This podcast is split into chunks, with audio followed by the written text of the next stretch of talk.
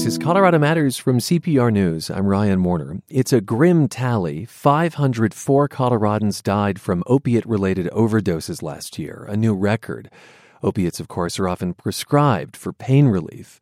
As CPR health reporter John Daley explains, overdose deaths are starting to overtake other causes of death.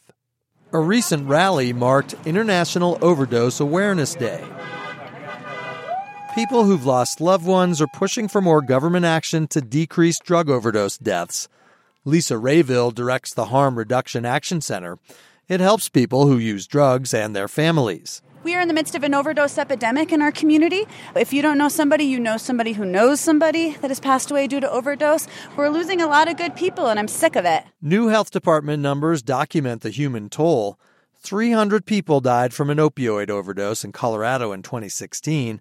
A lethal dose of heroin claimed another 228 lives. Together, those two causes now rival deaths from car accidents, diabetes, or chronic liver disease.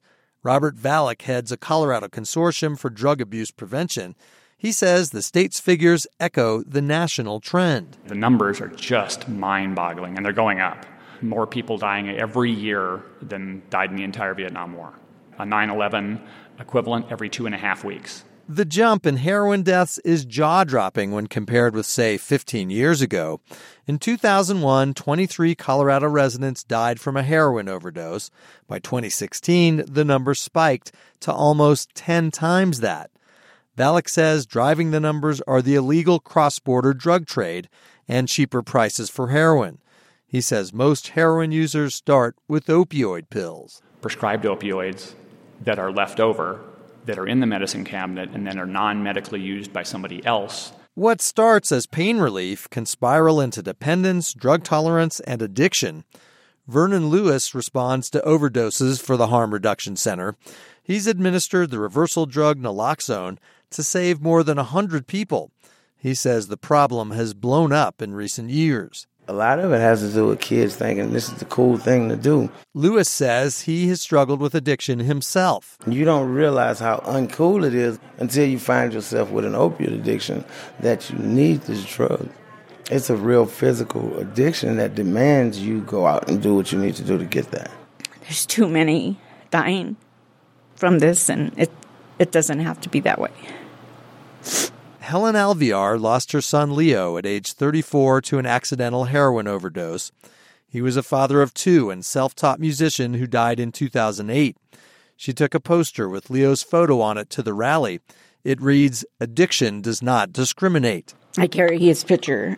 I have a button that has his picture on it, and I wear it with me every day. And I take him with me wherever I go.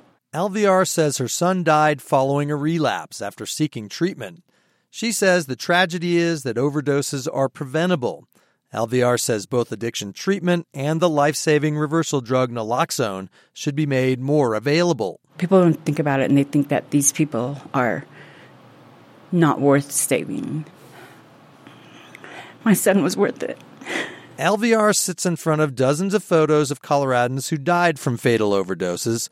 One is Joel Fairchild's son. My son, Tony, passed away October 22nd of 2014. He was found on 14th and Speer, right underneath the bridge there on the Cherry Creek path. He was alone. He died of a heroin overdose. Fairchild says her 27 year old son and only child was an artistic person who loved skateboarding and music. She says Tony had ADHD and that may have contributed to him self medicating. It started with pot, then meth, then opioids. I know he wanted to get off drugs. We found journals and he wrote about it. He was embarrassed by his addiction. And then, of course, because of that embarrassment, he wouldn't come around the family. Tony lived his last two years on the street. His mom said he tried to get help, but to no avail. You're playing Russian roulette every time you inject. Fairchild wears a button that reads End Stigma, End Shame, End Overdose. Earlier at the march, that's what activists shouted as they circled the Capitol. End overdose! They hope for Colorado it's not just a chant, it's a wake up call. I'm John Daley, CPR News. Well, it was a rude awakening for Cindy Ray Lutz when she learned her son was addicted to painkillers. He was in high school then. As is often the case, her son started with pills, then got, got uh, hooked on heroin, but she didn't know to look for signs. Lutz lives in Centennial, and she has written, When Your Heart Belongs to an Addict. And welcome to the program. Good morning, Ryan. Your son is alive today. Were there times that you didn't think he would survive? Every day every day I would wake up and wonder what I was going to put on that day, thinking I might need to go ID his body, or I would get the call that he was dead. And uh, it doesn't uh, make for a very, it doesn't make for any kind of life. And that's why I wrote the book because the the uh, numbers are huge. They're incredible. The people that are dying from overdose, but what fails to get accounted for in all of that is all the people that love them that suffer, watching them destroy themselves and not knowing what to do and trying everything that you can think of to do and having it not work. In John's story, we heard about the embarrassment that can also come along with addiction. Uh, was that true for you as a mother? Was there embarrassment? Was there stigma to deal with? A lot. Uh, some of it might have been in my own mind, but not all of it. And I, I know I took on the role for a while um, as that of the mother of an addict. And that doesn't feel very good because it, it makes you feel like you have failed or you're less than. And um, it's hard when you watch other people seemingly have normal lives, which nobody ever really does. But um, and your child is suffering so much and not doing the things like graduating from high school and you know the milestones you don't see them. There's so much going on going the other direction that it uh, takes your breath away. How did you deal with that that voice either outside of you or inside of you that said this is your fault. You're responsible for this. You're not a good mother how do you deal with that voice? I didn't deal with it well. I just kept trying harder. But the more i tried the more I failed because you can't make somebody get well that doesn't want to get well. And you're in a situation where nobody really knows what to do. And as the parent, if you can't help your child, you tell yourself, What good am I?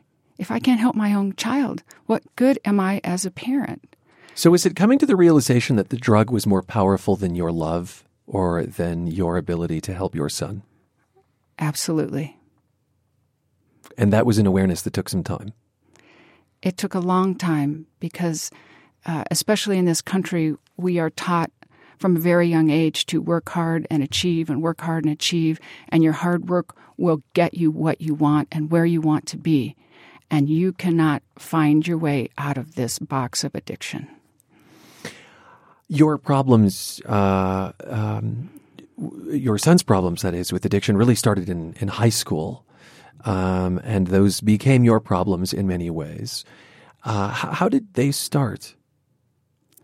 Well, I think it started a few years earlier when they were experimenting with, with pot and alcohol. And in high school, they just decided to try something different in somebody's medicine cabinet. And I don't think any of them, any of the kids that were with him at the time, doing this had any idea the implications that would happen. How quickly that could become habit forming. Right, right. Mm-hmm. And I understand that in retrospect, there were a lot of behavioral changes that at the time you attributed to him just being a teenager. Right, but I couldn't figure it out because I didn't know. It seemed like he was on something, but there were no signs that I knew of because I didn't even know what an opiate was. I was looking for something like marijuana uh, or drinking something you could smell, but that wasn't the case. And then the telltale signs are they um, actually they become really thin, and sometimes they're really tired. Sometimes they're agitated, and also they begin being quite manipulative and lying. They can look at you straight in the face when you question them on something, tell you a bold faced lie and make you feel guilty for even asking it. Knowing what you know now, do you think you would have interpreted the signs differently? And I know that in, in some ways that's an impossible question. No, had had I known earlier, I would have at least known what we were dealing with, and he would have been a lot younger, and we maybe could have taken some preventative measures at that time before things got way out of hand. Eventually, he moved away from prescription drugs to heroin, and that's pretty common, as we heard in John's story, for folks to make that switch. How much of that is a cost issue? That, that heroin, I think, is cheaper these days. It's a cost and an availability issue. Oh. So when they crack down on opiates right now, the heroin rates increase. So they switch to heroin when they can't afford. At that time, the OxyContin pills were about eighty dollars a pill, and they they build up. Their tolerance goes up, so they have to take more and more and more, and they can't afford it. So they have to switch to something cheaper or go steal something, sell it to a pawn shop, make some money, or find other ways to get the drug. And uh, they usually switch to smoking the heroin, which my son did. He never did shoot up heroin, but that would have been the next step. You're listening to Colorado Matters. I'm Ryan Warner, and I'm speaking with Cindy Ray Lutz of Centennial. Her new book is called When Your Heart Belongs to an Addict. And I want to say that you are also on the Colorado Consortium for Prescription Drug Abuse Prevention. And uh, we heard from the head of it in John Daley's piece.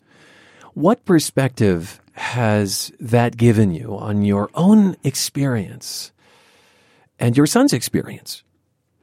It has shown me that what I thought was a big, difficult monster is even bigger. Oh.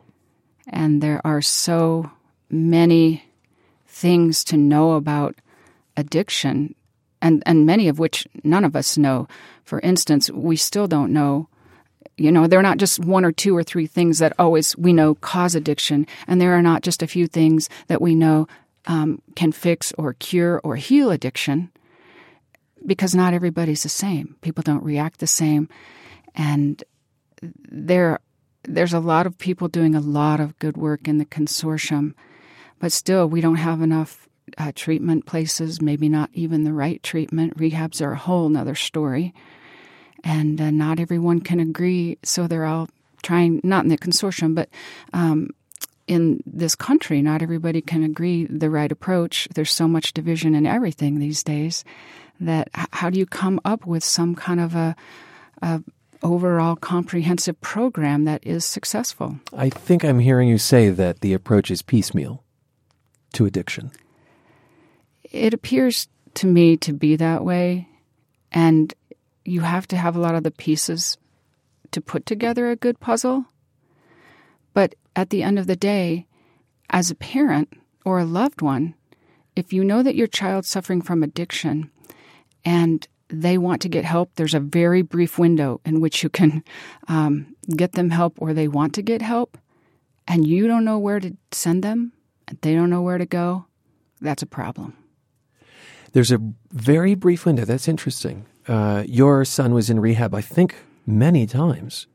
That's very common. Somebody early on told me that the average number of relapses is eight. And I was quite astounded, but something in me knew that she was right. And that is typical.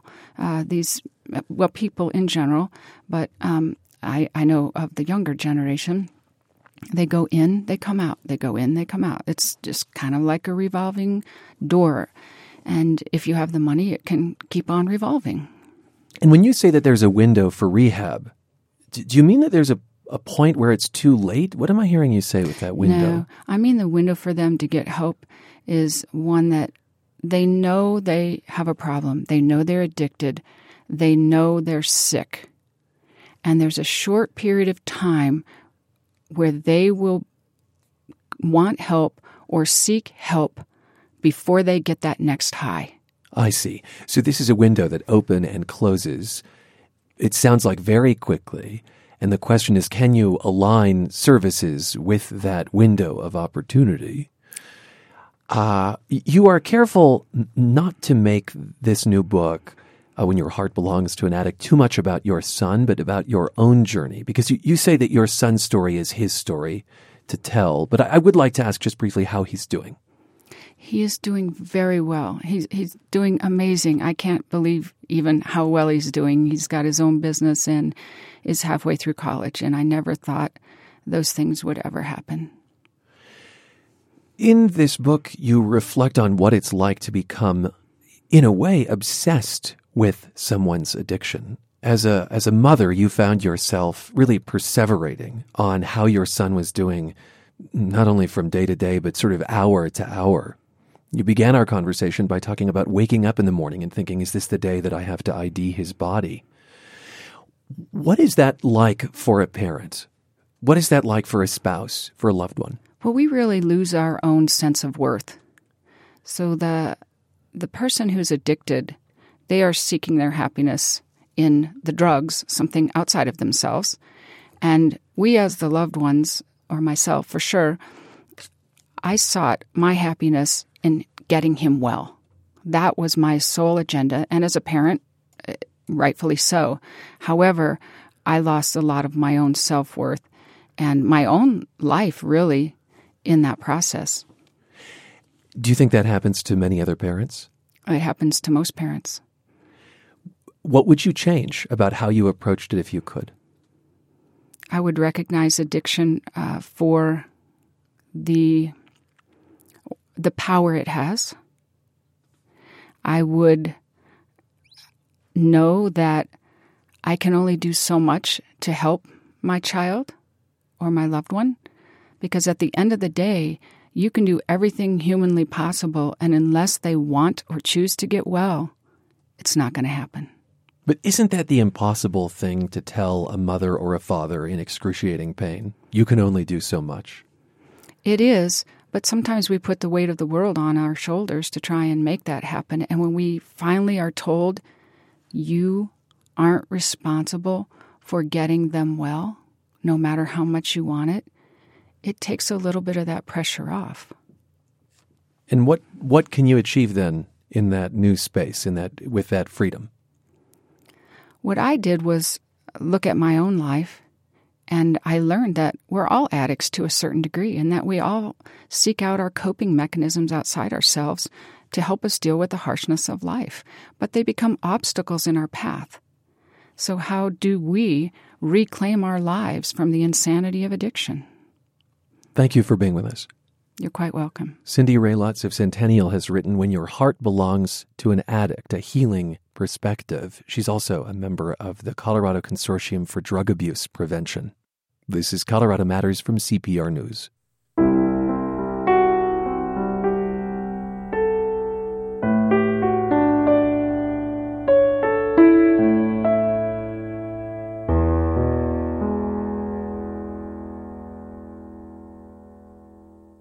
Now, your feedback in loud and clear. There are strong feelings about our series Breaking Bread. We invite Coloradans with different political views to sit around a dinner table and see if they can find common ground in the Trump era.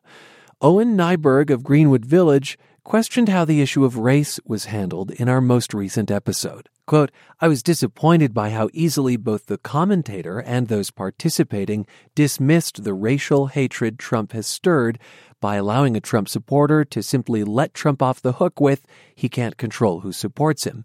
If only this were simply all that is at hand. Unfortunately, our dear president has a long and rich history of racism, and sexism for that matter, stemming back a long, long time. End quote. But Frank Schwendy of Fort Collins sees it a bit differently.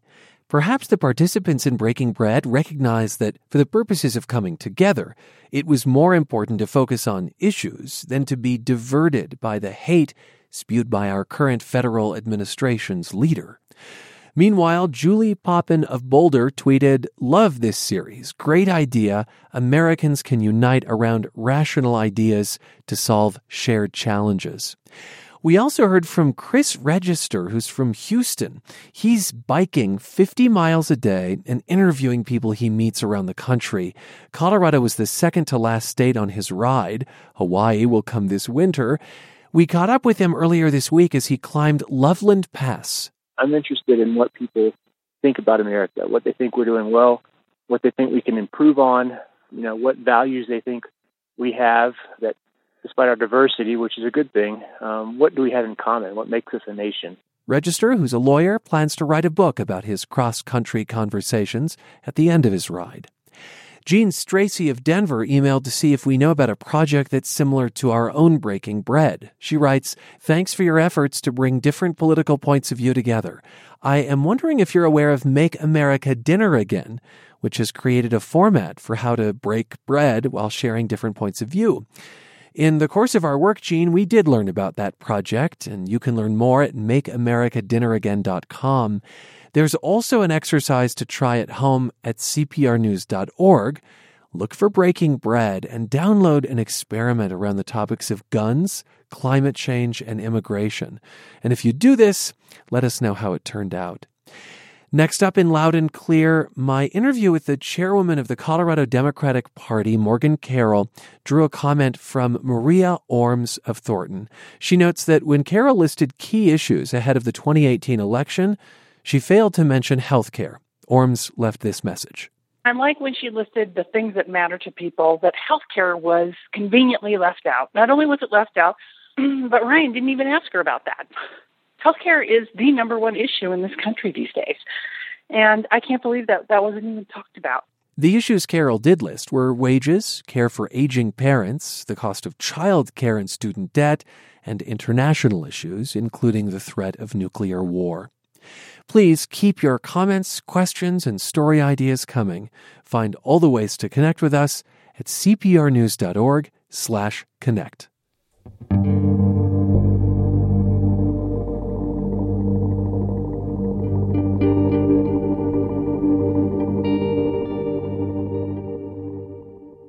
RTD has hit another snag with its brand new commuter rail lines. A decision by state regulators likely will push back even further the opening of the G line to Arvada and Wheat Ridge.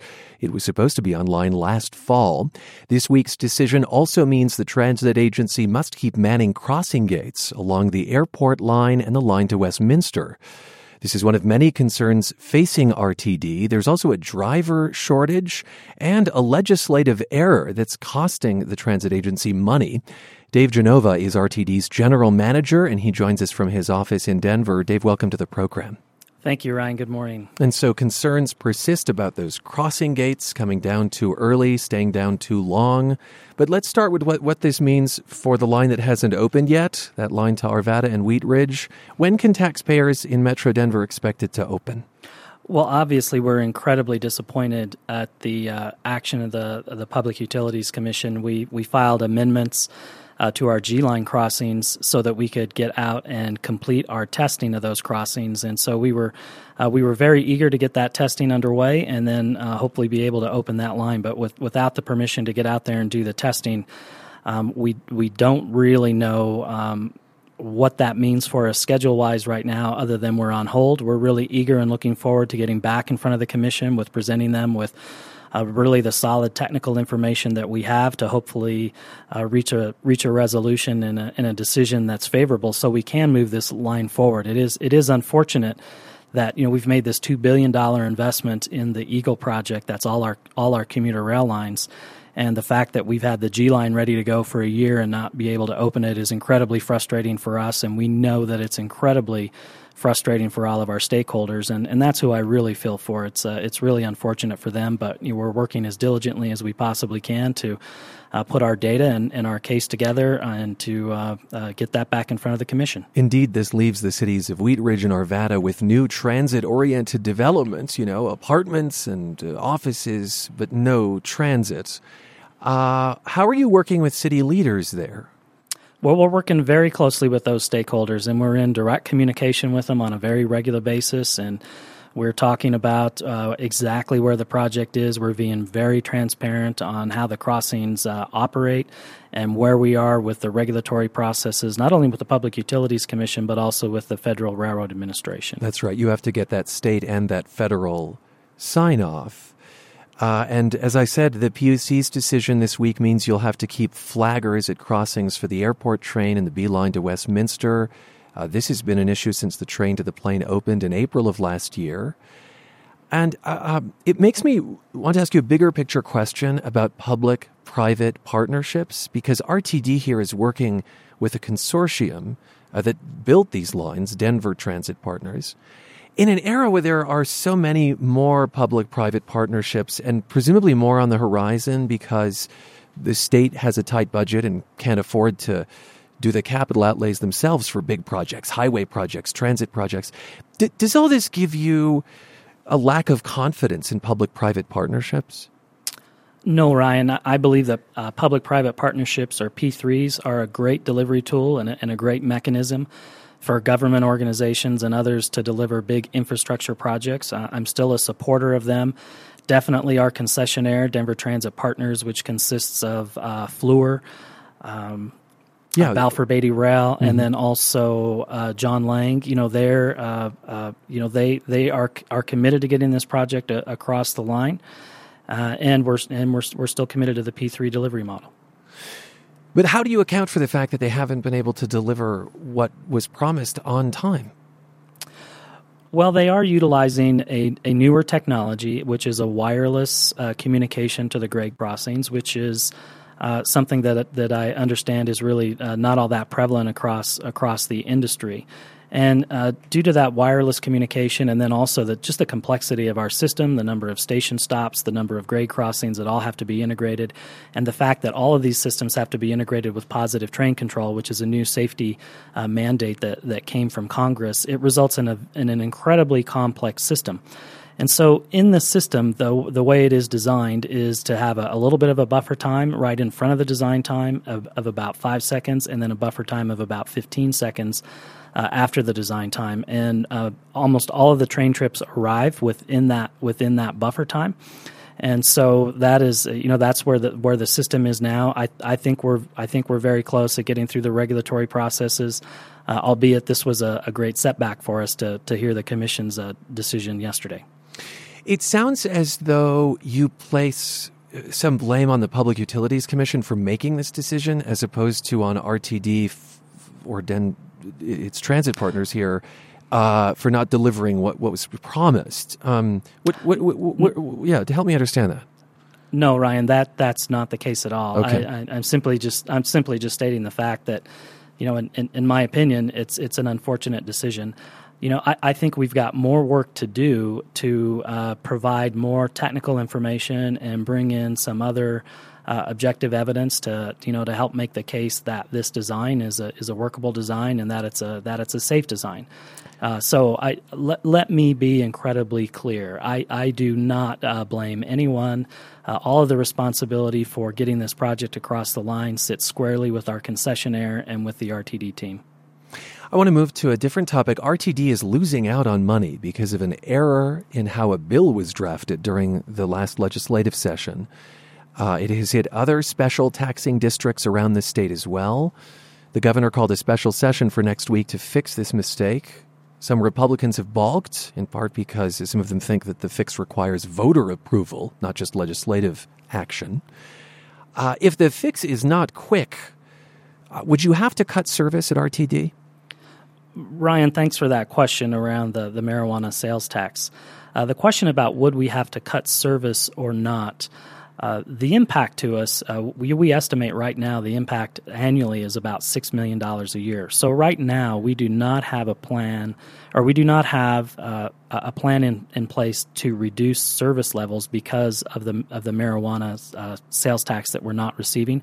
But let me just put it in perspective that if it was something that, that we were going to do, that, that $6 million annually uh, a year, if we were to do a service reduction on that, that would negatively impact about 4,500 patrons that uh, would not have service if we have to go down uh, that the, the service uh, reduction road, which you know we don't plan to do right now. And and by the way, that you know that six million dollars is is more than the than the four point four million dollar service proposal reduction that we have out for public uh, for public comment right now. So I, I just like to put that uh, those numbers out there in terms of you know helping give everyone a tangible piece of what that would really mean uh, if we had to go down that road. But but again, let me be clear: we don't have any plans.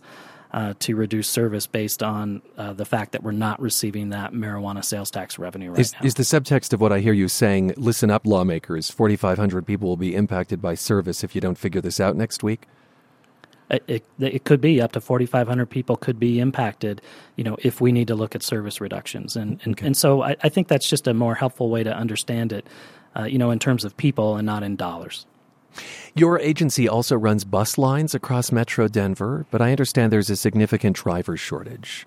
Streetsblog reports that RTD didn't run about 775 hours of scheduled bus service in August alone. Uh, that's nearly 10 times more than the same period last year. Um, I have to think that that means some riders might get stranded if scheduled bus service isn't operating. How, how are you ad- addressing this driver shortage? Ryan, we do have a driver shortage, and it's uh, it's really unfortunate. And, and, in this environment in Colorado, in the Denver metro area, where we have 2.3, 2.4 percent unemployment, uh, it's incredibly uh, challenging for us to be able to recruit and and retain uh, bus operators and rail operators. Uh, but let me tell you a few of the things we've we've put into place uh, to help with that. So uh, even last year, we we put in some incentives in terms of. Uh, some some wage increases uh, for operators that operate split shifts and, and other kinds of shift differentials, up to two dollars an hour for people that operate uh, split shifts. We put in a uh, sign on bonus that uh, is paid out over time and a referral bonus to help us with the recruiting.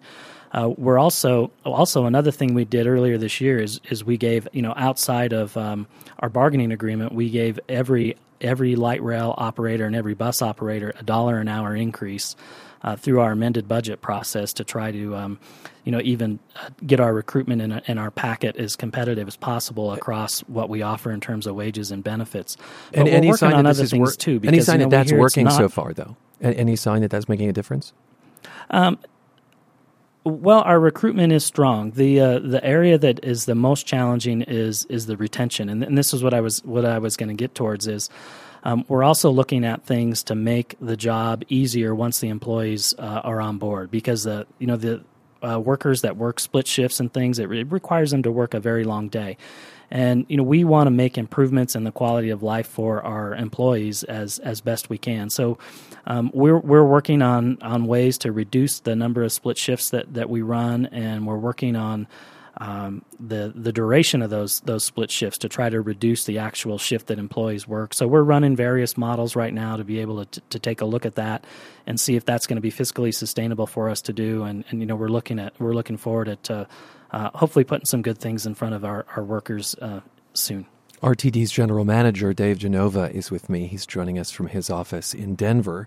While there's a lack of drivers for buses on RTD's two newest light rail lines, there's a shortage of riders, uh, much less than you projected on the W line to Golden and the R line to Aurora. And so your agency is proposing cuts in service. And uh, I, I wonder why projections for ridership were so far off. Well, it's true, Ryan, that uh, on our W line and on the R line, that our, our ridership numbers are, are below what we had hoped or, or what we've uh, projected. Uh, you know, the W line and the R line have some interesting operating characteristics uh, as far as uh, how they operate and what speeds they operate at and, and the travel times for those two lines. So we think that um, you know those longer longer travel trips uh, are definitely uh, an impact on ridership. But the good news for the W line is it continues to rise. It's it's not quite where uh, we want it to be, but over time we have been experiencing uh, ridership increases on the W, so it it is really improving. And then on the R line, of course, you know it's it's a it's a very new line. Uh, and its uh, its ridership is the lowest of all of our lines right now, and that was one of the reasons that our team, in looking at you know just being fiscally responsible and looking at the service we put out versus the ridership and the demand, uh, put some uh, service proposals on the street for public comment. And well, let me just talk about the, that process for a moment. Well, actually, let me, so, let me just. So let me, we, we have very we have changes, very limited time, so I just want to say that low ridership obviously affects the the bottom line for RTD. And I, I want to say that we reached out to the mayor of Aurora, Steve Hogan, who says he was surprised by the prospect of reduced service on the R line. If we'd gotten just a phone call that said, "Hey, we're going to take a look at ridership, and we'd really like to share those numbers." With you and talk about it before we go into any kind of a public process, we maybe would have been able to talk about a lot of things and how we address it, and maybe how we we the city of Aurora could be helpful. Helpful in perhaps increasing ridership, promoting the line. Uh, can you just speak briefly to the communication aspect of this? Yes, well, Aurora is a great partners of our uh, partner of ours. I was just with Mayor Hogan last week. We were on a panel together and uh, talked a lot about the success of uh, how partnerships have been part of uh, the regional success of the Denver metropolitan area, and we, we continue to be good partners there. Uh, we are uh, aligning our communications teams between RTD and the Aurora staff. You know, working on you know how how can we promote and, and market and together to try to improve ridership on on the line. But cuts may still be necessary to service along that line. Well, maybe or, or, or, or, not. So let me just say that when we do our, our service changes, and we do these three times a year, we make minor adjustments to our service plan, and we call them run boards. And we do those, uh, like I said, three times a year to address shifting demands and things. But I want to point out that it's a public process. So we go out with a proposal uh, to the public, and then we get uh, public input on, on the proposal. And I, I can tell you that in almost every case, we make changes to the proposal based on public input. And I would not be surprised that uh, the public would see something very different uh, on the R line that will be put in front of the board than what was proposed in the uh, what's getting public comment right now. Got it. And so you're asking people to speak up if they're afraid that this might affect their commute times or the time it takes them to get, for instance, to the airport from where they are. Dave, thank you for your time. I appreciate it. Thank you, Ryan. Dave Genova is General Manager and CEO of RTD, Denver's Regional Transportation District.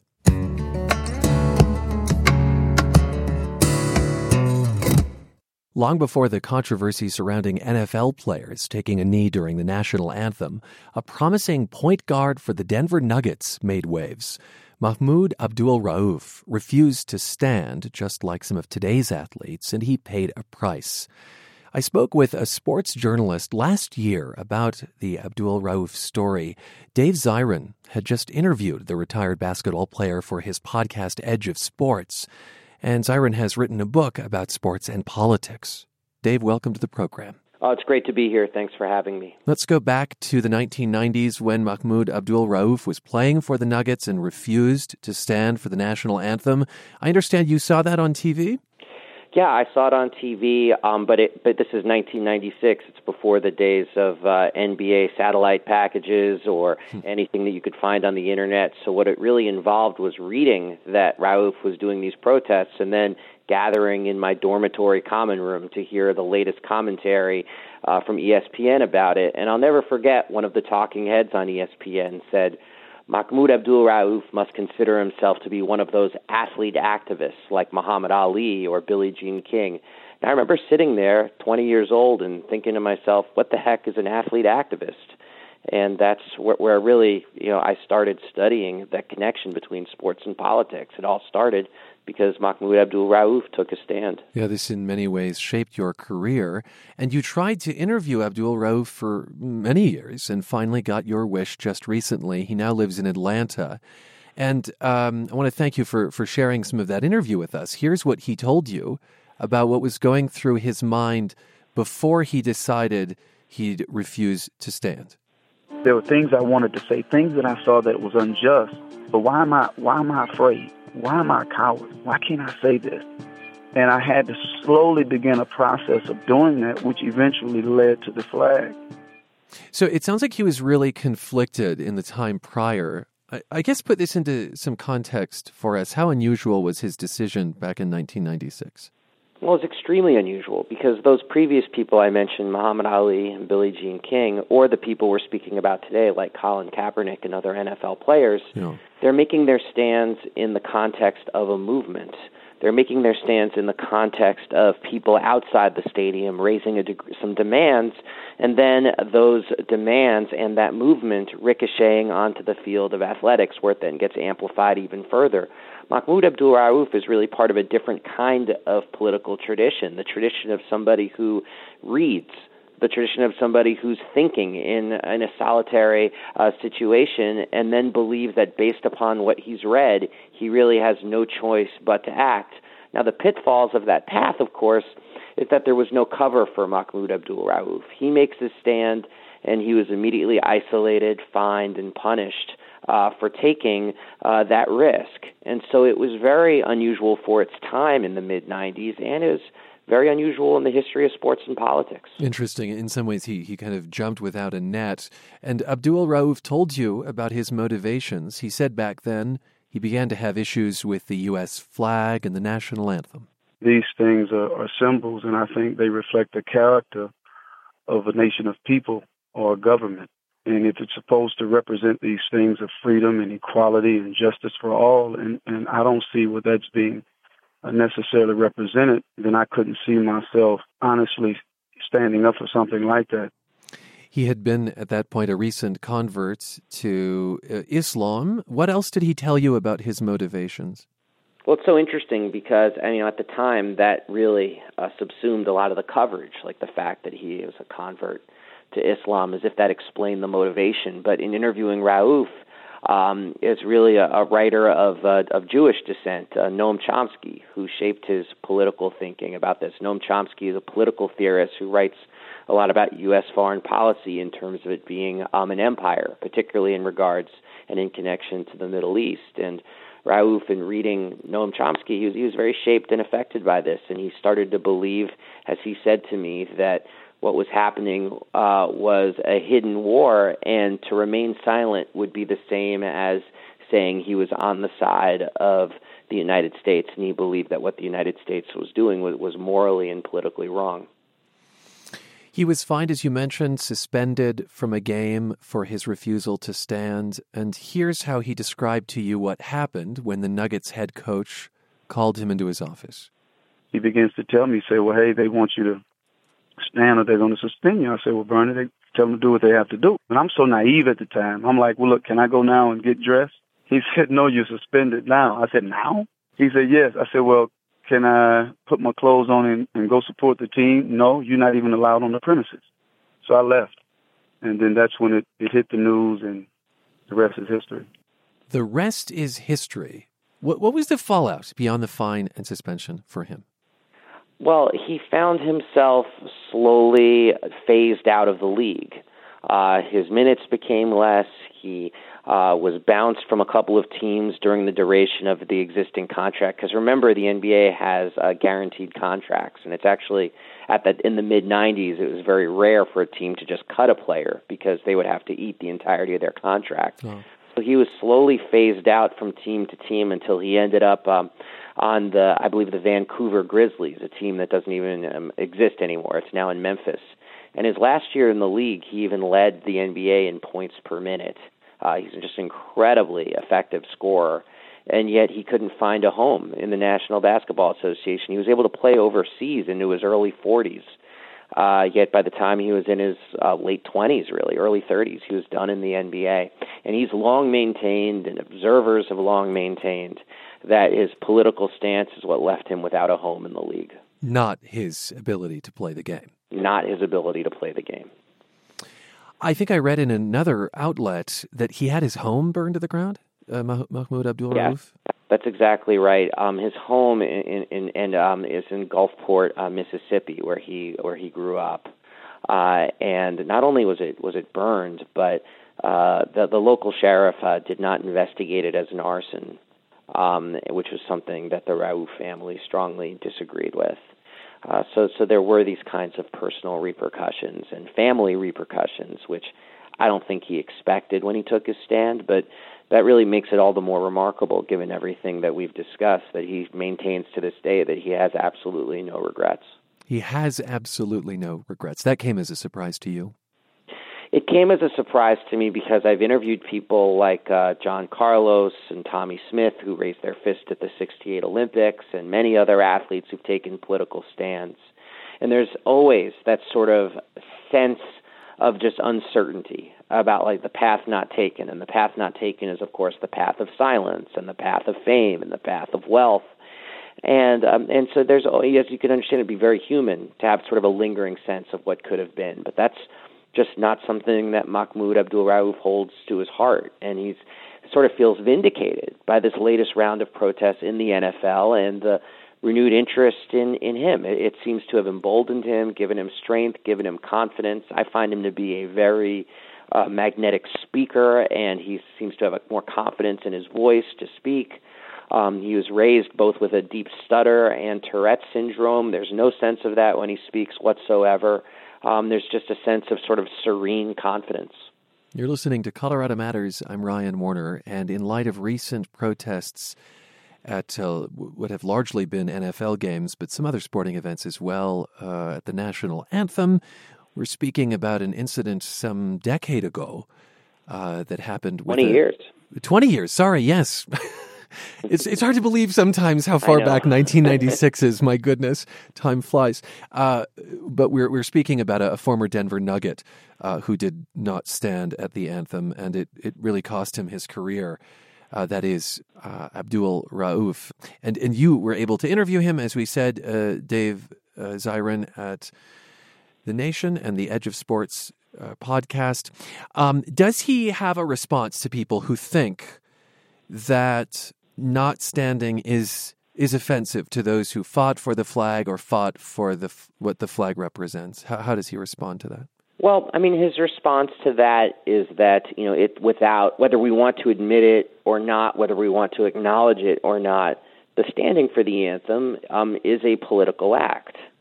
And if it is a political act, and if this is a society that allows freedom of dissent on the question of politics, then it should be well within uh, the rights of any athlete to not uh, feel like they have to partake in that on a mandatory basis.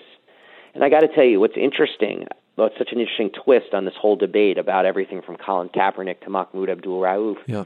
is one thing that Rauf and Kaepernick are doing is they are actually listening to what the anthem represents and taking it very, very seriously.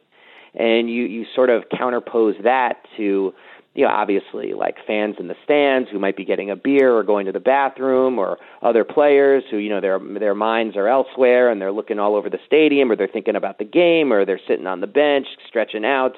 And it's kind of, I think, ironic that at this sort of solemn political moment, people are taking it as seriously as the values that the flag and anthem are supposed to represent, and yet somehow this has been a cause for criticism instead of frankly, appreciation. I mean, is what you're saying that sitting out the national anthem is a is a way of honoring it? It's a way of honoring what it's supposed to represent. Dave, thanks so much. Thank you. Dave Zirin is sports editor at The Nation. We spoke last year about Mahmoud Abdul Rauf, the former Denver Nuggets player, protested during the national anthem back in the 90s. Just recently, it was reported that the current Nuggets coach and some players are talking about how they plan to participate or not in protests taking place now. Their preseason starts in just over a week.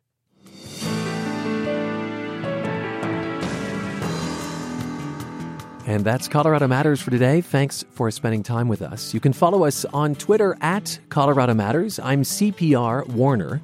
And on Facebook, we are CPR News. This is Colorado Public Radio.